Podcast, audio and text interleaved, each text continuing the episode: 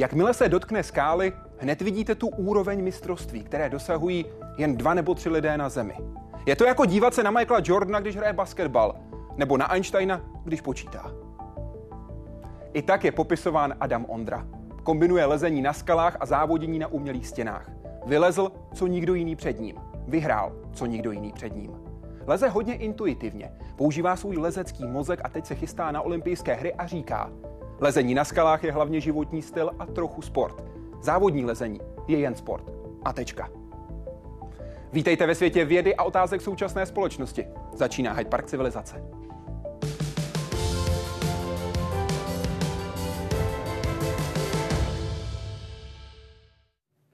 Vítejte v Hyde Parku civilizace. Děkuji moc, že jste s námi. Dobrý večer. Dobrý večer. Kde je hranice možného? Tak nemožnost je něco, co mě jako hodně přitahuje, když se o tom mluví, že to je nemožné, když to vypadá nemožně, ale myslím, že v lezení je nemožné vždycky něco jako v kontextu současné generace. A my nevíme, co příští nebo ta přes příští generace ještě vyleze. A myslím, že to si mysleli i ty předchozí generace. Ale pokud třeba technologický vývoj umožní, že se poleze i po skle, tak já možná ani v takovém životě, e, světě nechci žít. Já chci žít, kdy ta gravitace je taková, jaká je, aby ty skály, e, které na Zemi jsou, umožňovaly tu správnou výzvu, která mě motivuje a která mě nesmírně baví. Kolikrát vy sám jste si řekl, hele, tohle je nemožné a nakonec to zvládl? Mnohokrát. Mnohokrát jsem to zažil třeba u nás v Moravském krasu, kdy jsem proslaňovával určitou cestu, ty chytry jsem v podstatě ani neviděl a po několika letech jsem se tloukl do hlavy, jak jsem ho mohl nevidět a nakonec jsem vymyslel nějakou sekvenci, která byla možná. A tohle o vás říkají lidé, kteří ví, o čem mluví. V podstatě přepsal za posledních deset let lezení. Dost možná nejlepší lezec, který se kdy dotkl skály. Ukázal, že umí vylézt to, co nikdo jiný ne. Takhle vás vidí mimo jiné Reinhold Messner. Jak se vidíte vy? Um, no, se vidím jako lezec, no, dělám to, co mě baví a to, jestli lezu lépe než ostatní, to není až tak důležité. Důležité je, že si nacházím ty správné výzvy, které mě motivují a které si myslím, že mě ještě dlouho nepřestanou motivovat. A výzvy si v lezení nacházel už jako hodně malý. Z postýlky prý vylezl ještě než se naučil chodit. Ve čtyřech zkusil poprvé lézt a po dvou letech začal systematicky. Ve 12 byl v lezecké špičce. Souček se musel nakonec sklonit před fenomenálním výkonem mladíka, jehož světová lezecká veřejnost považuje za největší talent posledních let. To je prostě, to už je úplně někde jinde. A první světové vavříny přišly chvíli poté.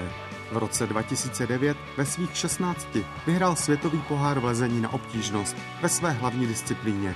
O rok později i v boulderingu. Odmala o sobě dával vědět.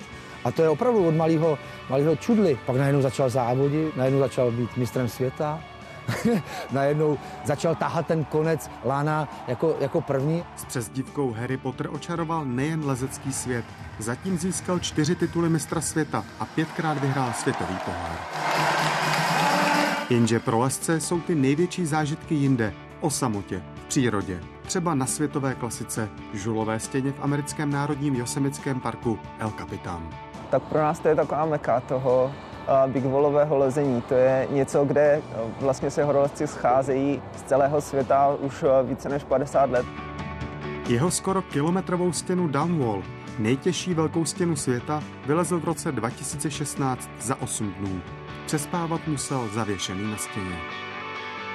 O rok později přišel jeho dosavadní vrchol a zatím nejtěžší cesta, kterou kdy kdo na světě zvládnul. A to v jeskyni v norském Flatangeru. Tvoří historii toho skalního lezení a toho sportovního lezení. To už je prostě jasný. Je to živoucí legenda. Už je teďka živoucí legenda, což je dobrý. Teď je každopádně jeho cíl opět sportovní, a sice olympiáda. Lesci budou ve třech disciplínách soutěžit o jedinou sadu medailí. Hodnoty jejich umístění v obtížnosti, boulderingu a lezení na rychlost se vynásobí a zlato získá ten s nejnižším součinem. Tady mu pomáhá, že se hry o rok posunuly, protože hlavně rychlost není jeho doména. Jaroslav Zoula, Česká televize. Ondra je nejlepší lezec na světě. Aby ale získal olympijské zlato, musí se naučit nový způsob lezení. Rychlost. Píšou The New York Times. Mají pravdu?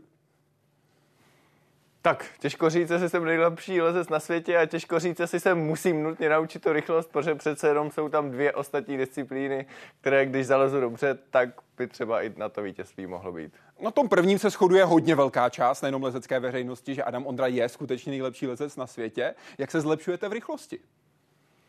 Pak zlepšuju se pomalu, ale je třeba si nalít čistého vína, že nejlepší v té rychlosti rozhodně nebudu. Budu rád, když nebudu poslední. Rychlost je jedna ze tří disciplín, kterou musí závodníci na olympijských hrách zvládnout. Lezení je totiž taková trojkombinace, takový trojboj hodně odlišných disciplín. Jednou z nich je právě rychlost. Tam se rozhodne doslova a do písmene během pár sekund. Během 6 sekund bude hotovo. Leze se na předem připravené stěně, kterou si závodníci můžou vyzkoušet doslova kdekoliv na světě. Je pod úhlem 95 stupňů, tedy mírný převis. Ve vyřazovacích bojích lezou dva závodníci proti sobě, rychlejší nahoře vyhrává.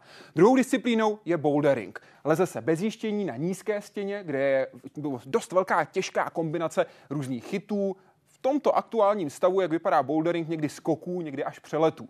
Leze se na třech různých cestách na každou čtyři minuty. A lezení na obtížnost. Parádní doména Adama Ondry. V ní se leze na vysoké stěně, typicky 15 metrů, s jištěním. 6 minut mají závodníci na to, aby si prohlédli, kudy chtějí lézt, potom jsou zavřeni do izolace. Když přijde čas na jejich start, tak mají jenom půl minuty na to, aby si cestu ještě jednou prohlédli. Během 6 minut pak musí vylézt co možná nejvýš. Pojďme se podívat na to, jak pracuje vaše tělo při těchto hodně odlišných disciplínách. Lezení na obtížnost. Důležitá vytrvalost, vylezete hodně rychle, hodně plynule. Co dělá vaše tělo? Moje tělo, i když jsem tu cestu nikdy nelez, tak uh, si zapamatuje při té prohlídce, co by zhruba mělo dělat. A určitě je tam hodně i přemýšlení, ale to přemýšlení dě- probíhá na opravdu spíš takové jako co nejnižší úrovni. A já, když potom lezu a ta mentální stránka je tak, jak by měla být, tak všechno, všechny rozhodnutí dělám velmi rychle a vlastně automaticky, naprosto intuitivně. To je ten lezecký mozek. No, tak jako když to jde, o co důležitější závod, o to je náročnější se do takového jako správného psychického modu dostat, je, že ta moje mysl je někde jinde a tělo je v podstatě jako perfektní stroj, které je řízeno spíše nějakou intuicí a zkušenostma a já se na to jako zvenku jakoby dívám. Ale těch rozhodnutí, které jako v tom lezení na obtížnost je třeba udělat v rámci té limit je 6 minut, ale já většinou vylezu tu cestu, pokud se mě podaří vlézt v rámci 3 až 4 minut. Než prostě pro mě je ta cesta příliš těžká na to, abych tam vůbec 6 minut vydržel. Radši lezu rychle, efektivně, eh, jasně, abych vylezl mm-hmm. prostě co nejmé, eh, nejrychleji a co nejméně se unavil. Tak těch rozhodnutí, které musím tam udělat, je strašně moc. A kdybych vlastně nad tím měl vším přemýšlet, tak se z toho zblázním, nebo to nikdy nebude efektivní. A já třeba vím, že nemám jako fyzicky na to, abych se mohl vůbec na sekundu někde zastavit a jakoby váhat. Aha. Já prostě se v té sekundě musím buď rozhodnout, a nebo už to mám vlastně všechno rozmyšleno z té prohlídky. Aha. Takže já si to na té prohlídce v rámci těch 6 minut jako velmi dobře tu cestu zapamatuji. Aha. A málo kdy se mě stává, že bych třeba v nějaké sekvenci nevěděl, byl tam chyt vpravo nebo vlevo. V re, většinou si i rozmyslím vlastně, kde se zastavím, kde budu cvakat lano do těch karabin. Mm-hmm. Ale samozřejmě ne vždycky vypadá potom z té lezecké pozice tak, jak jsem si naplánoval mm-hmm. na té zemi. Já musím být velmi flexibilní v tom, abych to rozhodnutí v rámci opravdu sekundy změnil. Vy patříte mezi ty lesce, kteří říkají, když jsme v izolaci, povídejme si, bavme se o tom se svými soupeři, protože ten, kdo to nedělá, tak si dlouhodobě škodí. Jak často upravíte svůj plán na základě toho, co vám řeknou ostatní? Jo, asi často. Uh, určitě často se dostaneme prostě do místa, že někde tamhle uprostřed je místo, kde nevíme, máme tam jít pravou rukou a potom vyměnit, nebo tam máme jít třeba křízem. Mm-hmm. A pro mě je to v ten moment jako 50 na 50, kdybych si kdybych si to nemohl skonzultovat s ostatníma, tak vlastně vím, že to je 50 na 50, rozhodnu se, až tam budu. V té prostě sekundě. Ale potom je docela pravděpodobný, když se jako většina lidí myslí, že to půjde tak, že se to opravdu potom tak půjde. Mm-hmm, Ale je samozřejmě docela i častý, že se všichni pletou a potom všichni, jak tam dolezou, zjistí, aha, ono to tak nejde, tak je třeba jít tak. Ale někdy, a to je nejdůležitější, že mě třeba nějaká možnost, jak to jít, ani nenapadne. Mm-hmm. ale ostatní napadne. A potom je dobrý ju mít někde tady prostě vzadu v mozku, že když tam dolezu a zhodnotím, aha, ona ta metoda fakt jako by mohla fungovat, tak okamžitě na ní přepnu. Takže z tohohle důvodu je podle mě asi nejdůležitější to opravdu s těma ostatníma konzultovat. Protože kdybych se nějak... Určitě, je nějaký trik, který mě napadne, který ale stejně většinou vím, že využívá nějakých mých osobních předností, jako třeba velké flexibility, takže někde udělám třeba roštěp a dokážu si třeba i odpočinout rukám, že si udělám takzvaný no hand, to znamená, že prostě pustím ruce, nebo někde zaklíním koleno, tak to třeba se stane, že ostatním neřeknu. Druhá disciplína, bouldering, kombinace velmi těžkých pasáží. Tam je důležitá dynamika, velká síla. Ta dynamika čím dál tím častěji, protože čím dál tím častěji se skáče, doslova létá, kombinace těžkých prvků. Jak jinak pracuje vaše tělo? No, tam je to možná psychicky náročnější, protože není to ten jeden pokus, nemáte všechno připravený. Máte sice jakousi prohlídku dvě minuty, ale z ní taky občas nic moc nevykoukáte a zvláště vaše tělo a mozek reaguje na ty předcházející pokusy. Takže já třeba přijdu, je to nějaký triple skok, mm-hmm. soustavný uh, skok tří skoků za sebou, který se nedá udělat postupně, ale prostě tady v tomhle Uh, se, řek, řekněme v trojtaktu, mm-hmm. uh, tak to zkusím jednou, dvakrát a cítím, jestli by to tak mohlo jít nebo nemohlo jít. Po případě, když cítím, že by to tak nemohlo jít, tak hledám nějakou jinou metodu, třeba technickou. Často se třeba stává, že stavěč, je mi jasné, že stavěči to mysleli dynamicky. Mm-hmm. Ale já se snažím tím, že mám řekněme nalazení na obtížnost, mám spíš takový dynamický styl, kdy se ničeho moc nebojím, ale na ten bouldering mám spíš takový jako profesorský styl. a když to jde něco očurat, něco trošku technicky přeladit, místo přeskočit, tak se vždycky rozhodnu pro to technickou, statickou metodu. On se bouldering taky hodně změnil za poslední léta a výrazně se zmenšily chyty. Místo maximálně na ruku máme velké, tady je to ostatně i vidět, a velké stupy nebo velké chyty. Jak by měla vypadat ta olympijská trať, aby vám seděla? Protože to bude hodně rozhodovat a bouldering bude s největší pravděpodobností tou klíčovou disciplínou. tak doufám, že to poslouchají i stavěči, ale oni mě velmi dobře znají. Ty dobře víte, jim nadiktujete případně, kdybyste mohl. Jak by měla vypadat? Jaká bude? aby tam byly co nejvíc e, paty, to mm-hmm. znamená těžké zakládání pat, po případě nějaký kolena, po případě nějaké e, místa, kde je naprosto povinná takzvaná koza, což je vytočení takhle kolena co nejníž. Třetí disciplína. A ne moc skoků.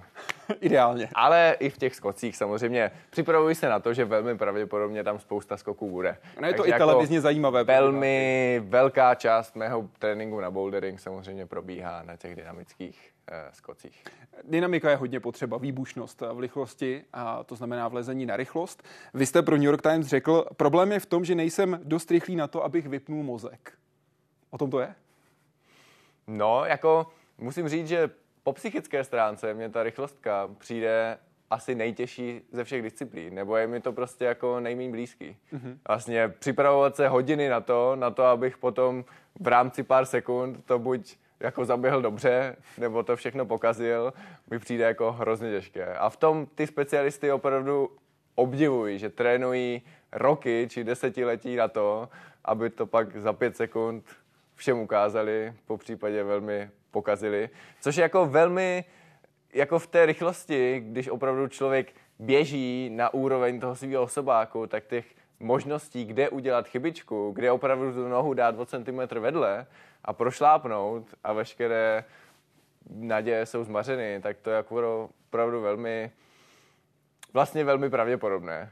Když to jako srovnám asi třeba se sprintem na stovku, tak ten nejlepší, pokud mm, neudělá full start, tak by asi měl vyhrát. Velmi pravděpodobně nezakopne. Ale to zakopnutí na té rychlostce v lezení je velmi pravděpodobný. No. Je to vůbec poprvé, co trénuji na něco, co mě nebaví, říkal jste v březnu 2020. V Dubnu pro hospodářské noviny jste pak říkal, bál jsem se, ale dokázal jsem si i v lezení na rychlost najít spoustu aspektů, které mě těší. Jaké to jsou, které vás nakonec těší? Tak když něco mi nejde, jako třeba rychlostka mě začátku opravdu velmi nešla, Já bych totiž trošku opravil tu terminologii, nebo přišlo by mě logický ne, nenazývat to lezení na rychlost, ale spíš opravdu vertikálním během, mm-hmm. protože ta technika je opravdu tak radikálně jiná. Takže ten pocit, když si opravdu připadám, že nelezu, ale běžím, je vlastně docela fajn. Jak trénujete nohy? Protože to je to, co jste chtěl zlepšovat. Pracovat víc nohama, než pracujete při lezení na obtížnost nebo při lezení na skalách. Hmm. Tak je to nějaká základní atletika, což taky nějaká hm, náhoda mě denodutila jako e, malého e, kluka se zapsat na atletiku. Takže je to nějaká atletika, nějaký suchý cvičení e, s trenérem, ale ona je samozřejmě jedna věc, jako dobře běhat po rovině dopředu, ale potom umět se odrazit tou nohou v té lezečce, která sice není tak malá jako na normální lezení, ale přece jenom aspoň trošku těsná musí být a mm-hmm. běžet nahoru a zároveň to správně skoordinovat s těma rukama. Máte nohu 44, standardně lezečky 38,5, mm. tady na rychlostce je to kolik? 42. Takže vlastně hodně velká. Jo, je to jako papuč příjemná, dokázal bych v tom být celý den. Ale přece jenom, když se člověk naučí ten správný odraz a cit v těch nohou tenisce, mm-hmm. tak potom i ta mm, lezečka na rychlost může být vlastně poměrně těsná a nepohodlná. No. Už máte méně ploché nohy? Trošku jo. Jak jste měnil plochost nohou? Protože vy jste chtěl mít lepší kletbu, mm. tak abyste ušetřil trochu síly. Tak, různýma fyzioterapeutickýma cvičeníma. Na olympijských hrách bude závodit celkem 20 lesců. Ten výsledek vznikne tím, že se vezme součin jednotlivých výsledků. Je tedy lepší být první, druhý a dvacátý, aniž bych chtěl přivolávat poslední místo v rychlosti, než být na druhém, třetím a sedmém místě. Je tohle nejférovější způsob výpočtu, který je k dispozici? Těžko říct, já se to úplně nemyslím, no. Jak by to ale, ale do určité míry jsem za to rád. Jak by to mělo být, aby to bylo férovější? Tak asi by to neměl být aritmetický průměr, ale možná nějaký geometrický průměr, no. tak, tak vlastně geometrický průměr funguje, když, se, eh, když jsou třeba v lezení na obtížnost dvě kvalifikační cesty, mm-hmm. tak se tam nesčítá třeba počet dosažených chytů, ale to geometrický průměr těch umístění. Mm-hmm. Bude Tomoa Narasaki za vámi na druhém místě? Tam jsou dvě otázky. Jaká je na ně odpověď? Dá se odpovědět jedním slovem. S jakým výsledkem budete spokojený? Tohle je Japonec, který je velký favorit. Je to vynikající závodník v boulderingu, skvěle leze i obtížnost, umí hodně dobře i rychlost. Já bych si myslel, že papírovým favoritem je určitě, určitě Japonec Tomoa Narasaki. S čím budete spokojený vy z hlediska toho výsledku? Když tam nechám všechno. A budete mít na krku medaili? Tak, to by byl úspěch. Jinak pro dobré srovnání těchto dvou závodníků, o kterých se tady bavíme, český a japonský styl, podívejte se na webové stránky ať už na jakákoliv videa nebo sociální sítě tohoto Japonce, protože Tomoa Narasaki dává videa ze svých tréninků z boulderingu, kdy to je někdy ani ne tak boulder, jako spíš gymnastika na boulderingové stěně. Jak a zajímavé mluvil o tom, že můj styl je spíš profesorský, tak to je jako přesný opak. To je skokan, to je letec. A někdy to vypadá opravdu až na chvilku, by se dalo říct děsivě. Co bude po hrách 2021? Ještě jedny hry a pak už ne? Hmm, tak asi pravděpodobně tam další hry budou, protože eh, na olympiádě 2024 už bude, nebude trojkombinace, ale eh, jako sport dostaneme dvě sady olympijských medailí, takže bylo rozhodnuto, že tam bude rychlost samostatně a potom bouldering a lezení na obtížnost jako dvojkombinace. Tady pro vás značka ideál. Tak asi bych byl ještě raději, kdyby tam bylo lezení na obtížnost samostatně, ale to by třeba mohlo být potom na hrách 2028. A jel byste, kdyby bylo? To asi nedokážu momentálně odpovědět. Kdybyste se mě zeptal před rokem, tak bych řekl, že rozhodně ne. Mm-hmm. Teď um, si to možná víc dokážu představit. Vy jste před rokem říkal, že ta účast je velmi složitá. Dokážete si ji představit jen velmi složitě na rok 2028 před rokem, takže teď už méně složitě. Hmm. Do určité míry totiž jako hlavně na to lezení na obtížnost se dá trénovat i do určité míry třeba lezením na skalách. Zatímco, protože přece jenom to lezení na obtížnost na těch závodech je ještě aspoň trošku tomu lezení na skalách blízké, zatímco ten bouldering a nemluvě o lezení na rychlost, to už je prostě úplně jiný sport. A právě díky skalám zná Adama Ondru doslova a do písmene celý lezecký svět. Olympijské hry můžou být dalším velkým předělem v jeho kariéře. Tím prvním velkým byla ale stěna v Josemickém národním parku v masívu El Capitan Don Wall. Vylezl jí za 8 dní a doslova a do písmene se zapsal do dějin. Těmito slovy popisoval ty poslední okamžiky, kdy se dostával k vrcholu a ty první okamžiky, kdy se dostal na něj. Já myslím, že tam jako ještě je zaplý ten lezecký mozek a, a hlavně třeba po těch osmi dnech, že prostě člověk tak je tej, že, že je to spíš taková celková úleva a je to... Ale nedokážu to asi charakterizovat slovem, no. Když jsme dolezli... Vyrovnání se? Tehdy to asi byl takový jako celkový mír prostě ve všem. Naprostá radost být zrovna na tom místě. O čtyři roky později už to dokážete popsat? Myslím, že ještě složitěji. Co to znamená? Já myslím, že to, jak se cítím, je možná nejpopsatelnější v ten daný moment a čím je to potom um, větší a větší minulost, o to je to ještě složitější. Protože každá, každá cesta, každý zážitek na nějaké skále je vždycky trošku, trošku jiný. No. A když se teď podíváte na tenhle zážitek zpětně, co vám to dalo? Jak vás to posunulo? Hmm, jako dalo mi to asi třeba teďka v téhle olympijské přípravě se méně bát něčeho, co mi připadá nemožné. Jo, protože asi každý, kdo přijede, protože ono je to tak, když je nějaká vysoká stěna, tak často pod ní potom člověk přijde a si říká, to není zase tak vysoký, ale když přijde pod El Kapitána, tak si řekne, wow, tak tohle je jako fakt vysoký a fakt to vypadá hladce. A ono fakt je.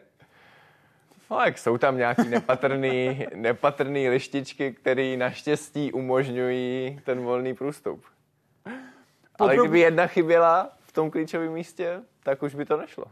Mimo jiné, na 14. délce. Malinký kousíček, který tam nakonec byl. Jak to tam probíhalo, si můžete poslechnout v i vysílání České televize, protože právě o tom ve vědeckém interview 29. prosince 2016 Adam Ondra také hovořil.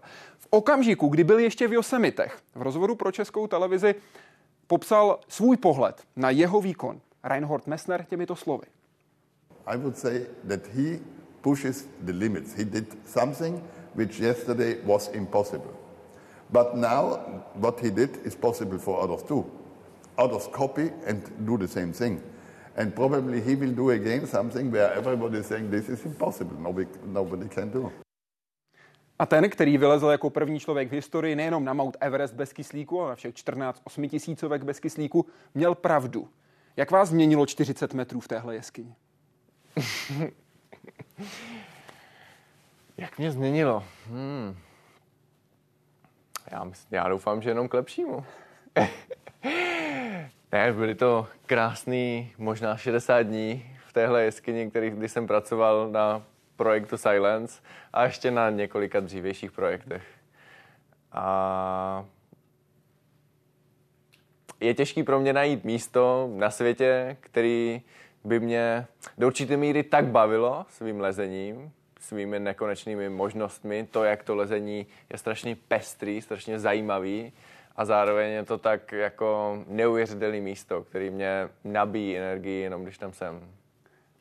Poprvé na něj k němu přišel v roce 2012. V roce 2013 si připravil cestu a pak tři roky přemýšlel, jak tu cestu zvládnout. Kudy jít. Řešení našel. A ten poslední krok také zvládl. Byla neděle 3. září 2017.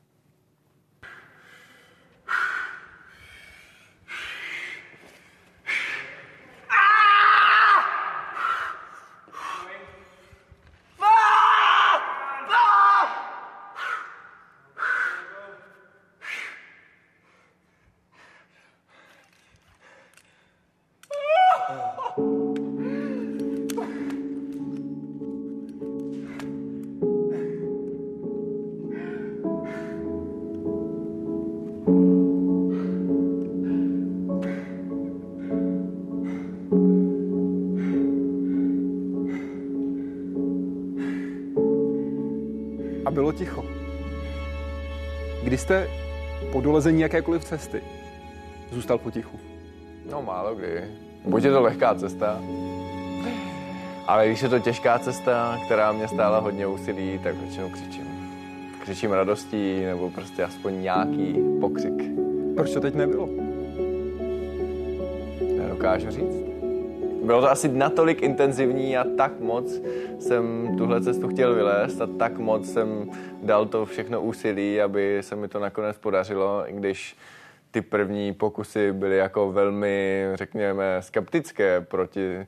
O, bylo těžké vůbec sázet na to, jestli se mi to prostě někdy podaří, když jsem trávil dny tím, kdy jsem nemohl udělat ani samostatné kroky, ale když se to potom podařilo, tak eh, to byl asi jako nejintenzivnější zážitek v mé lezecké kariéře.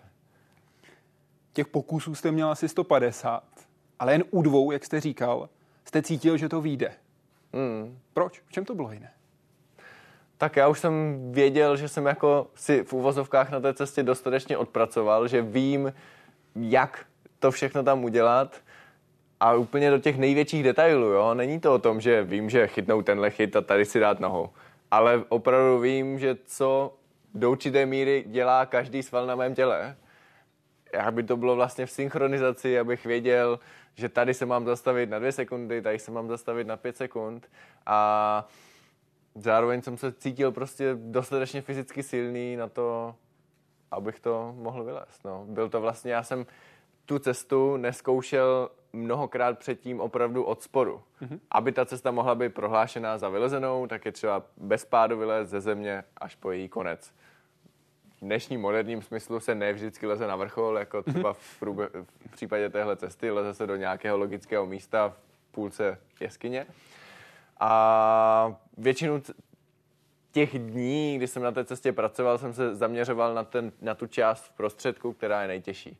Která je opravdu, řekl bych, velmi kryptická. Opravdu ze začátku, když jsem tam vysel, bylo mě jasný, že nějaké chyty tam jsou, ale už mě bylo daleko méně jasné, jak je použít k tomu, aby mě nějak zabrali. A když jste tuhle cestu hledali, tak jste trénovali nejenom na stěně samotné, ale také pod stěnou samotnou. Protože ten trénink probíhá i na zemi. Tak, aby samotný lezec dobře věděl, jakým způsobem má zvládnout jednotlivé kroky. Co teď máte před očima?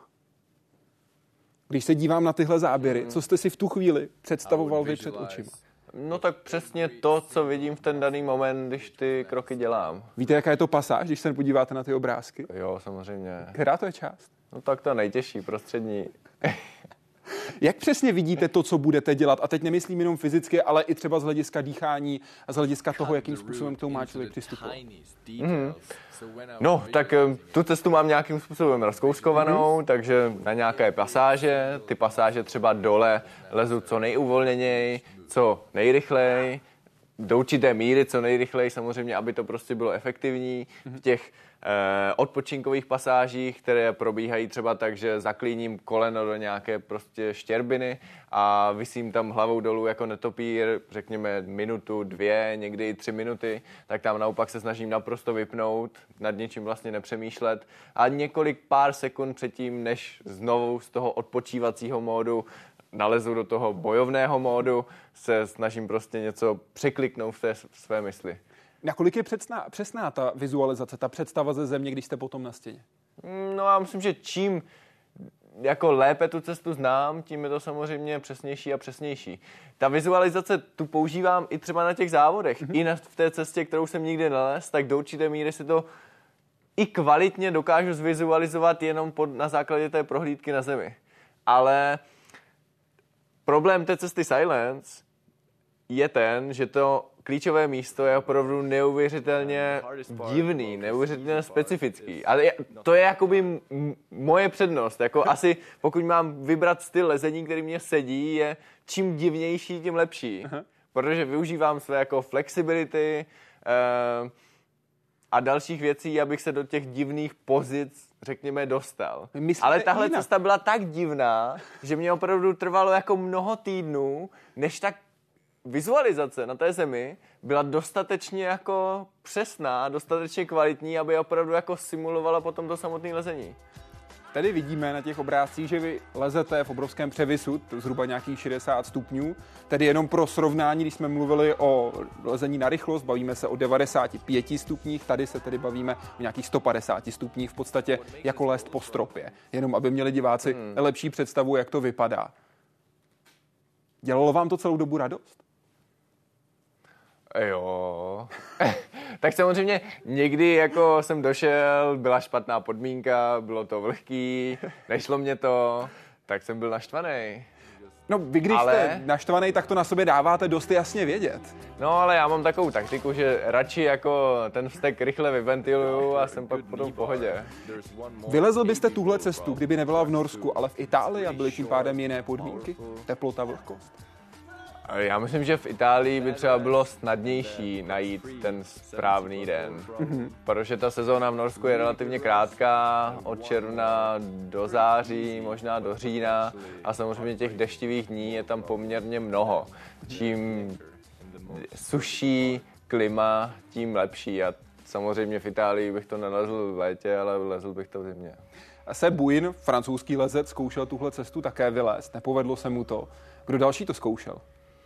Myslím, ještě Pete Whittaker, mm-hmm. což je angličan, ale ten se zaměřil v podstatě z té klíčové pasáže, která má zhruba 12 kroků, se zaměřil na poslední čtyři mm-hmm. a ukázal, že se to dá vylézt jinak. Mm-hmm. Řekněme s párovější technikou a bez použití um, té mojí speciality, té velmi jako hluboké kozy, kdy jsem si opravdu jako vyvrátil koleno do, do jiného úhlu. Takže dobrá zpráva je, že ta cesta není, řekněme tak, eh, my říkáme morfologická, mm-hmm. že je tam prostě jeden specifický krok, kde potřebujete mít nějakou divnost na svém těle, aby to jako šlo vylézt, ale že to jde vylézt je jako standardnější spádovou technikou.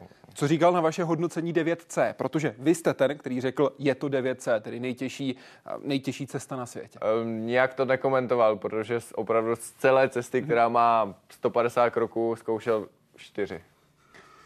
Vás jistila vaše přítelkyně Iva, mimochodem vynikající leskyně, česká juniorská i seniorská mistrně republiky, první žena, která u nás vylezla tři obtížnosti 8C. Chtěl jste, aby vás jistila právě ona, nebo to tak prostě vyšlo? Jo, bylo to i pro mě důležitý. Proč? V čem to je? Tak jistě takovou cestu vlastně ani není taková... Je to velká zodpovědnost, že jo? Já čekám týdny, měsíce na to, kdy přijde ta správná konstelace, kdy je dobrý počasí, já se cítím dobře a zároveň neudělám tu chybu. A ten jistič jako může udělat maličkou chybu ve smyslu, že třeba pomalu pomol, povolí při nějakém cvakání a i to, že by mě to zabrzdilo na 0,2 sekundy, což se mimochodem i třeba na těch závodech občas stává. My tomu říkáme, že jako jsem dostal řepu. že vlastně tahám to lano a jako kdybych tahal řepu ze země. A, a nebo naopak zase příliš jako mnoho povoleného lana potom třeba hlavně v téhle jeskyni vytváří takový jako vlnky. Mm-hmm. A to samozřejmě, když ten lezec jako vidí, že tam jsou ty vlnky, tak potom jako už počítá, jestli to náhodou jako třeba nevíde na zem, protože ta cesta je sice dlouhá, 45 metrů, ale ta zem jde vlastně paralelně e, s tou cestou, takže lezec nikdy není výše než třeba 12 metrů. Mm-hmm. A já třeba v té cestě samozřejmě necvakám potom všechny ty postupová ještění, protože některé postupové ještění prostě možná ani není možné cvaknout. Takže ty vzdálenosti mezi těma ještěníma taky jsou poměrně, poměrně značné. Takže vám dala klid? Ano, dala mi klid. Co jste jí řekl, když jste to vylezl? První 9C na světě máš na tom podíl? No tak je to zatím mimochodem, loni už Alexander Megos vylezl druhé devětce na světě, takže je jedním, my dva jsme, dva, eh, jsme jediní lidé, co vylezli a moje partnerka Eva je jedním ze dvou lidí, která, který odjistili devětce. Tohle byl obrovský. Což jsem třeba já nikdy neodjistil. Že? Je to motivace do budoucna? Určitě. Že byste jí to vrátil. že byste se prohodili. Na jakou cestu byste jí chtěli jistit? Mm, no tak ideálně ve všech, kterých si vybere. Je nějaká, kterou jste jí doporučila, řekl byste, já tě půjdu jistit, pojď do toho? Tak já ji budu jistit v jakékoliv, kterou si vybere. Tohle je velký úspěch. Obrovský úspěch Adama Ondry. Přál si ještě další, protože jsou na světě konkrétně čtyři cesty kategorie 9B+. Tři z nich má vylezené. No, na konci loňského roku se pokusil vylézt tu čtvrtou. Jenže jak píše na Facebooku. Doufal jsem, že si užiju na skále nějakou zábavu, že si budu moct pořádně zalézt a že si dobiju baterky do budoucna, ale nedobré podmínky bohužel udělali přesný opak. Lezl jsem jen minimálně a nepovedlo se mi přelézt můj projekt. Perfecto Mundo ve Španělsku. Proč vám tahle cesta nesedí? Hmm, taky po dírkách, což je typ úchopu, který mě úplně nevyhovuje. Z různých důvodů, ale samozřejmě i v tom třeba se zlepšit. Kdy se tam vrátíte? Po olympiádě. V čem budete lepší, než jste tam byl teď? Tak, doufám, že budu lepší v těch dírkách, ale doufám, že teď i vím, že ta cesta jde vylézt, pokud bude ta správná konstelace. Jak fyzičky, tak klimatických podmínek. Takový obrácený amfiteátr, tahle ta cesta. Hmm. Jaké podmínky tam potřebujete? No tak obecně na to lezení na skalách je dobré mít spíše chladno a nízkou vlhkost. Což ve Španělsku je velmi často. Bohužel tento podzim byl trošku jiný. Jaký by měl foukat vítr na téhle cestě pro vás? Tak tím, že ta cesta je obrácená k severu, tak aby tam, a je to celé vlastně v takovém amfiteátru, tak proto jediný vítr, který vlastně dosáhne vůbec na tu stěnu, je severní. A v tamnějších podmínkách je zároveň severní vítr i suchý. Jak jste říkal, vrátíte se a na svůj Facebook jste napsal s lekcí, jakou jsem se naučil na Perfecto Mundo, se těším ještě o něco víc. Jakou lekci jste se tam naučil? No, tak bylo jich víc. Ono bylo samozřejmě nepříjemné, že přijel jsem po prvních třech dnech, bylo jasné, že se podmínky radikálně zhoršily a předpověď v podstatě na další dva, tři týdny jako hlásila, že to o moc lepší nebude. V ten moment jsem se měl víc na ten projekt odložit, buď se vrátit domů, nebo lézt něco jiného a, připra- a vrátit se až v momentě, kdy ty podmínky aspoň za něco budou stát. No. A vy jste chtěl lézt. Tak já jsem prostě přijel na tu cestu a chtěl jsem ji zkoušet. A zkoušel jsem ji v momentech, kdy to prostě, řekněme, nedávalo smysl.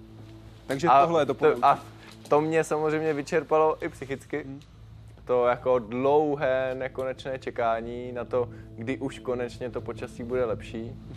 A nahlodalo mě to prostě v tom hlavně psychickém roz- rozpoložení. No. Které je lezení jako strašně, strašně důležité. V listopadu 2019 jste pro rozhlas řekl, já jsem vždycky říkal, že ten největší tlak, který cítím, je ten, který si vytvářím já sám. A ten je si myslím i nezbytný na to, aby člověk podal ten nejlepší možný výkon. Jak se tady stavíte sám sobě? No jako k sám sobě jsem přísný. A jak se k sobě postavíte, když na sebe vytvoříte ten tlak a říkáte si, já teď ale potřebuji lézt v pohodě, v klidu? Jak sám sebe přesvědčíte, že vy, který si říkáte, jsem pod tlakem, vlastně nemá pravdu?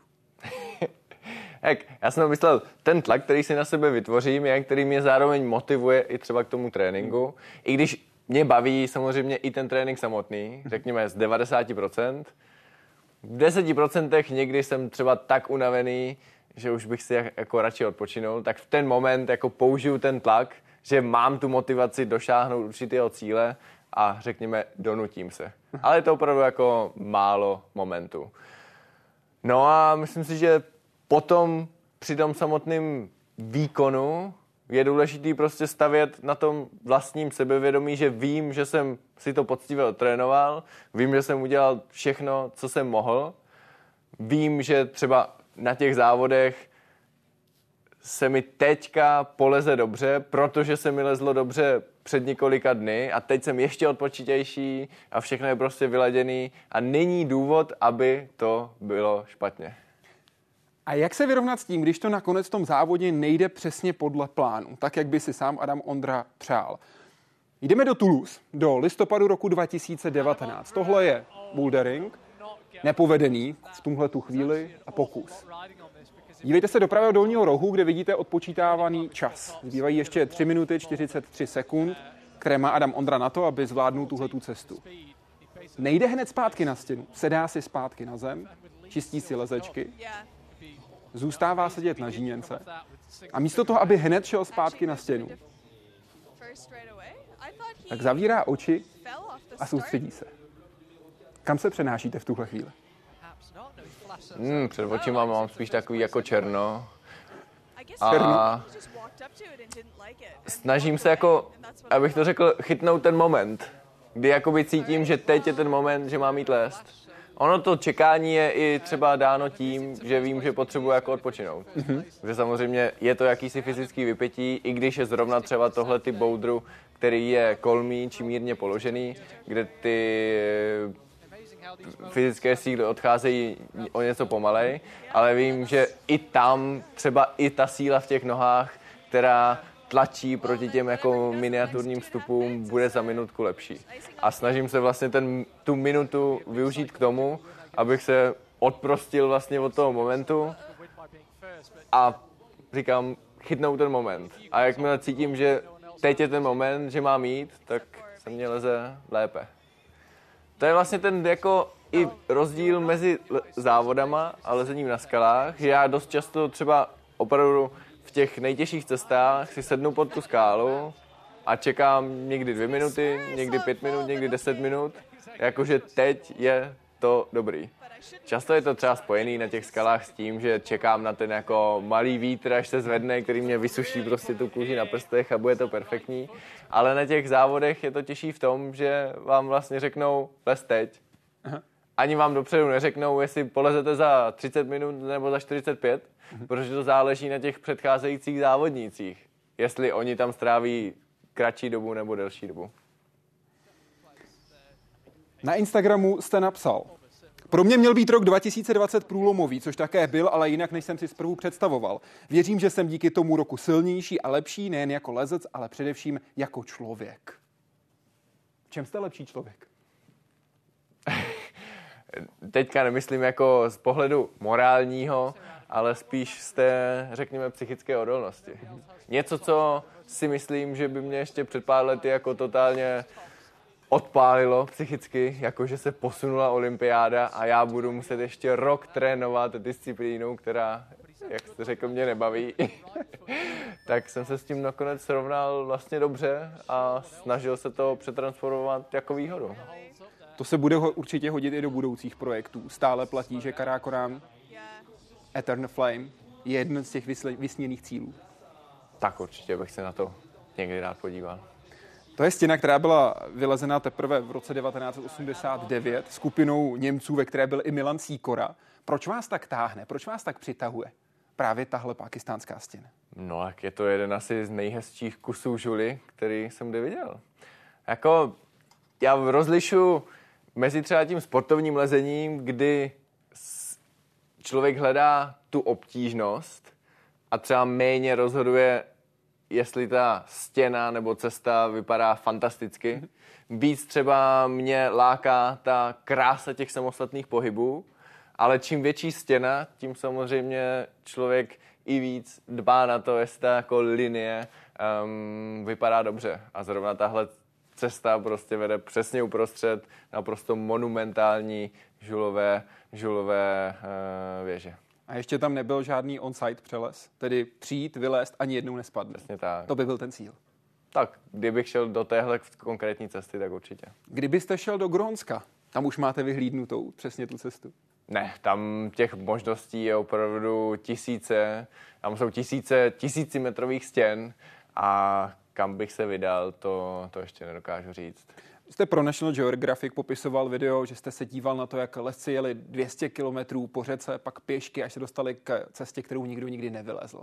O Grónsku hovoříte právě z toho důvodu, že jsou tam ledovce, vysoké stěny, které nejsou tak dobře známé. Nebo o kanadských ostrovech, konkrétně Baffinově ostrově, kde vás lákají další. Proč to je? Proč tenhle ten posun? Proč vás vlastně tá- táhne tolik to jít do té divočiny a až tam pak lézt? Hmm. Tak já jsem jako určitě srdcem ten skalní lezec. To, že občas si odskočím na umělou stěnu. A vyhrajete mistrovství světa? Tam je ta výzva, která mě jako rozhodně motivuje. Je to jako úplně něco jiného. Ale kdybych si měl vybrat jedno z toho, tak si určitě vyberou ty skály. Ale na těch skalách se zase člověk může realizovat jakkoliv. Může zkoušet boulder, který má dva kroky. Ale to, co čas od času potřebuje cítit to do, dobrodružství. A to do, dobrodružství při lezení je pro mě asi největší, když člověk dělá opravdu prvový stup, když leze volně od spora nahoru a neví naprosto, co ho čeká. Ideálně doufá, že tam najde tak akorátní chyty, že tam najde pevnou skálu. Spíše lezu po pevn, ra, ra, raději po pevné skále než po vlámavé, ale jsou třeba i lidi, kteří se vyžívají v té jako extrémní lámavosti a jakoby schopnosti eh, rozdistribuovat tu váhu do těch třech, čtyřech bodů, aby to zatížili tak, aby to všechno nevypadlo. Já si zase myslím, že jako těch pevných, krásných skal na světě je tolik, že nevím, proč bych měl jít lámavou skálu. Když Možná tady třeba z důvodu korony, že se nedá cestovat pořádně, no, tak člověk půjde na nějakou rozlámanou skálu někde doma za barákem. Chybí vám ten adrenalin toho skalního lezení? Jo. Když lezete po stěně? No tak určitě začíná mi chybět teďka v té hmm. olympijské přípravě, kdy se věnuju něčemu vlastně dost radikálně jinému, než čemu jsem se věnoval téměř celý život. Hmm. Takže ta trocha dobrodružství na těch skalách mi chybí. Jak se změnil ten svět, ve kterém jste právě, jak říkáte, celý život? Jak se změnilo lezení? Tak zase záleží, jak jaká část lezení. Já myslím, že to lezení na skalách se vlastně tolik nezměnilo. Možná se změnilo to, řekněme, přístupnější do masový, prostě nějaký lezecký oblasti, kousek za městem, tak určitě tam je jakýsi nárůst lesců. Trápí vás ta nějaká, řekněme, větší masovost v těchto těch místech? Já myslím, že těch skal jako na světě je ještě dostatečné množství, že naštěstí každý má možnost si vybrat. A to dokonce i u nás, kdyby člověk jako řekl, že těch skalních terénů je málo, tak řekněme, že určitě některé skály budou o víkendu přeplněný ale třeba máme spoustu pískovcových oblastí, kde si jako můžete opravdu na to vsadit, že tam nikoho nepotkáte. Když jsem a to s... dobrodružství tam prostě opravdu zažijete. Když jsem četl s vámi rozhovor na serveru emontana.cz, tak jste popisovali, jak vlastně na známých skalách, na známých místech hledáte stále nové cesty. I to jako zažívám třeba v Moravském krasu, kde vlastně jezdím od malička a člověk by si řekl, že tam ty skály jsou do určité míry vytěžený. To znamená, že opravdu na, těm, na tom metru čtverečních je už variant vymyšlených 100, ale i tam občas mé oko zahledne vlastně volný pruh skály, kde ještě nikdo předtím neles a kde to nikoho nenapadlo, nebo třeba si mysleli, že tam chyty nejsou, ale nakonec tam nějaký jsou. Jaký lidé jsou ulezení? Tak hm, myslím si, a možná jsem naivní, ale minimálně mě dělá radost si to myslet, je, že to procento jako poctivých, přátelských lidí je o něco větší než v normální populaci. A to je jako společnost, ve které jsem, jsem rád. Jaký je ten začátek? Který je ten správný začátek, když někdo chce začít lézt? Jak má začít? Co má skutečně udělat na tom začátku? To většina lidí asi jako před pár lety začínala spíš od nějaké turistiky v horách, postupně po menší skály až stěny. Dneska většina lidí, a je to naprosto logické, začíná spíše přes nějaké kurzy, přes umělé stěny. Mm-hmm. A Tedy... myslím si, že je to asi lepší a bezpečnější eh, forma, jak začít ten první krok, který by na té stěně měl být, a dlouhodobější, asi naučit se pořádně jistit, předpokládám. Hmm, když člověk leze s lanem, tak určitě naučit se pořádně jistit. Ono se zdá, že ta boulderová stěna, kde jsou ty obrovské žíněnky, je možná bezpečnější, ale i tam by se měl člověk naučit padat mm-hmm. do, té, do té žíněnky, protože přece jenom spadnout nekontrolovaně z pěti metrů, i to chce nějaký cvik. Co vás fakt štve je něco, co vás fakt štve? Ať už na lezení nebo mimo lezení. Tak, ono je spousta věcí, které možná spousta, spoustu lesců štve, ale já jsem v tomhle zase jako takový tolerantní, no. Já, jakože ať si každý dělá, co chce, pokud tím neškodí ostatním. I... Tam, se proto, že vy působíte neuvěřitelně optimisticky. Chci vědět, jestli je něco, co vás štve. Je nebo není? ne něco, co, co mě teďka napadá, že by mě tak jako strašně moc štvalo. Co vás na tom lezení baví nejvíc? Co vás na tom táhne teď? A co věříte, že vás bude táhnout i dál? Proč lézt? Když mám říct jednu věc, tak prostě jsem rád v ten moment na tom místě, někde vysoko nad zemí a užívám si ten pohyb. Ten pocit, že můžu být tam, kde mnoho lidí nemůže být a že si to užívám a že jakoby to, že tam můžu být, je pro mě to vyjádření svobody. Prostě při tom lezení v ten daný moment se cítím volný. Ale to třeba jako určitě nezažívám třeba na závodech, tam je to úplně o něčem jiným. Ale pokud mám jako říct tu jednu věc, co mě baví nejvíc, tak je to ta. Volnost, svoboda Hmm. a život v přírodě. A myslím, že to, že to je v přírodě, na nějakém místě, jako pomůže k tomu, že dokážu ten pocit zažít. Ale zároveň bych ho nedokázal zažít, kdybych nebyl, řekněme tak, dobrým lescem. Kdybych to neměl tak všechno dobře zautomatizovaný. Protože to, že to mám tak zautomatizovaný, že vlastně nad tím nemusím přemýšlet, mi umožňuje to, že si to jako reálně dokážu tak užít. Já přeji, abyste si to užíval co možná nejvíc, aby se vám dařilo na stěně, ať už bude umělá, anebo ať už bude přírodní. Díky moc, že jste byl hostem Hyde Parku Civilizace. Děkuju. A díky vám, že jste dnes sledovali rozhovor s Adamem Ondrou. Doufám, že budete u Hyde Parku Civilizace zase za týden. Naschledanou.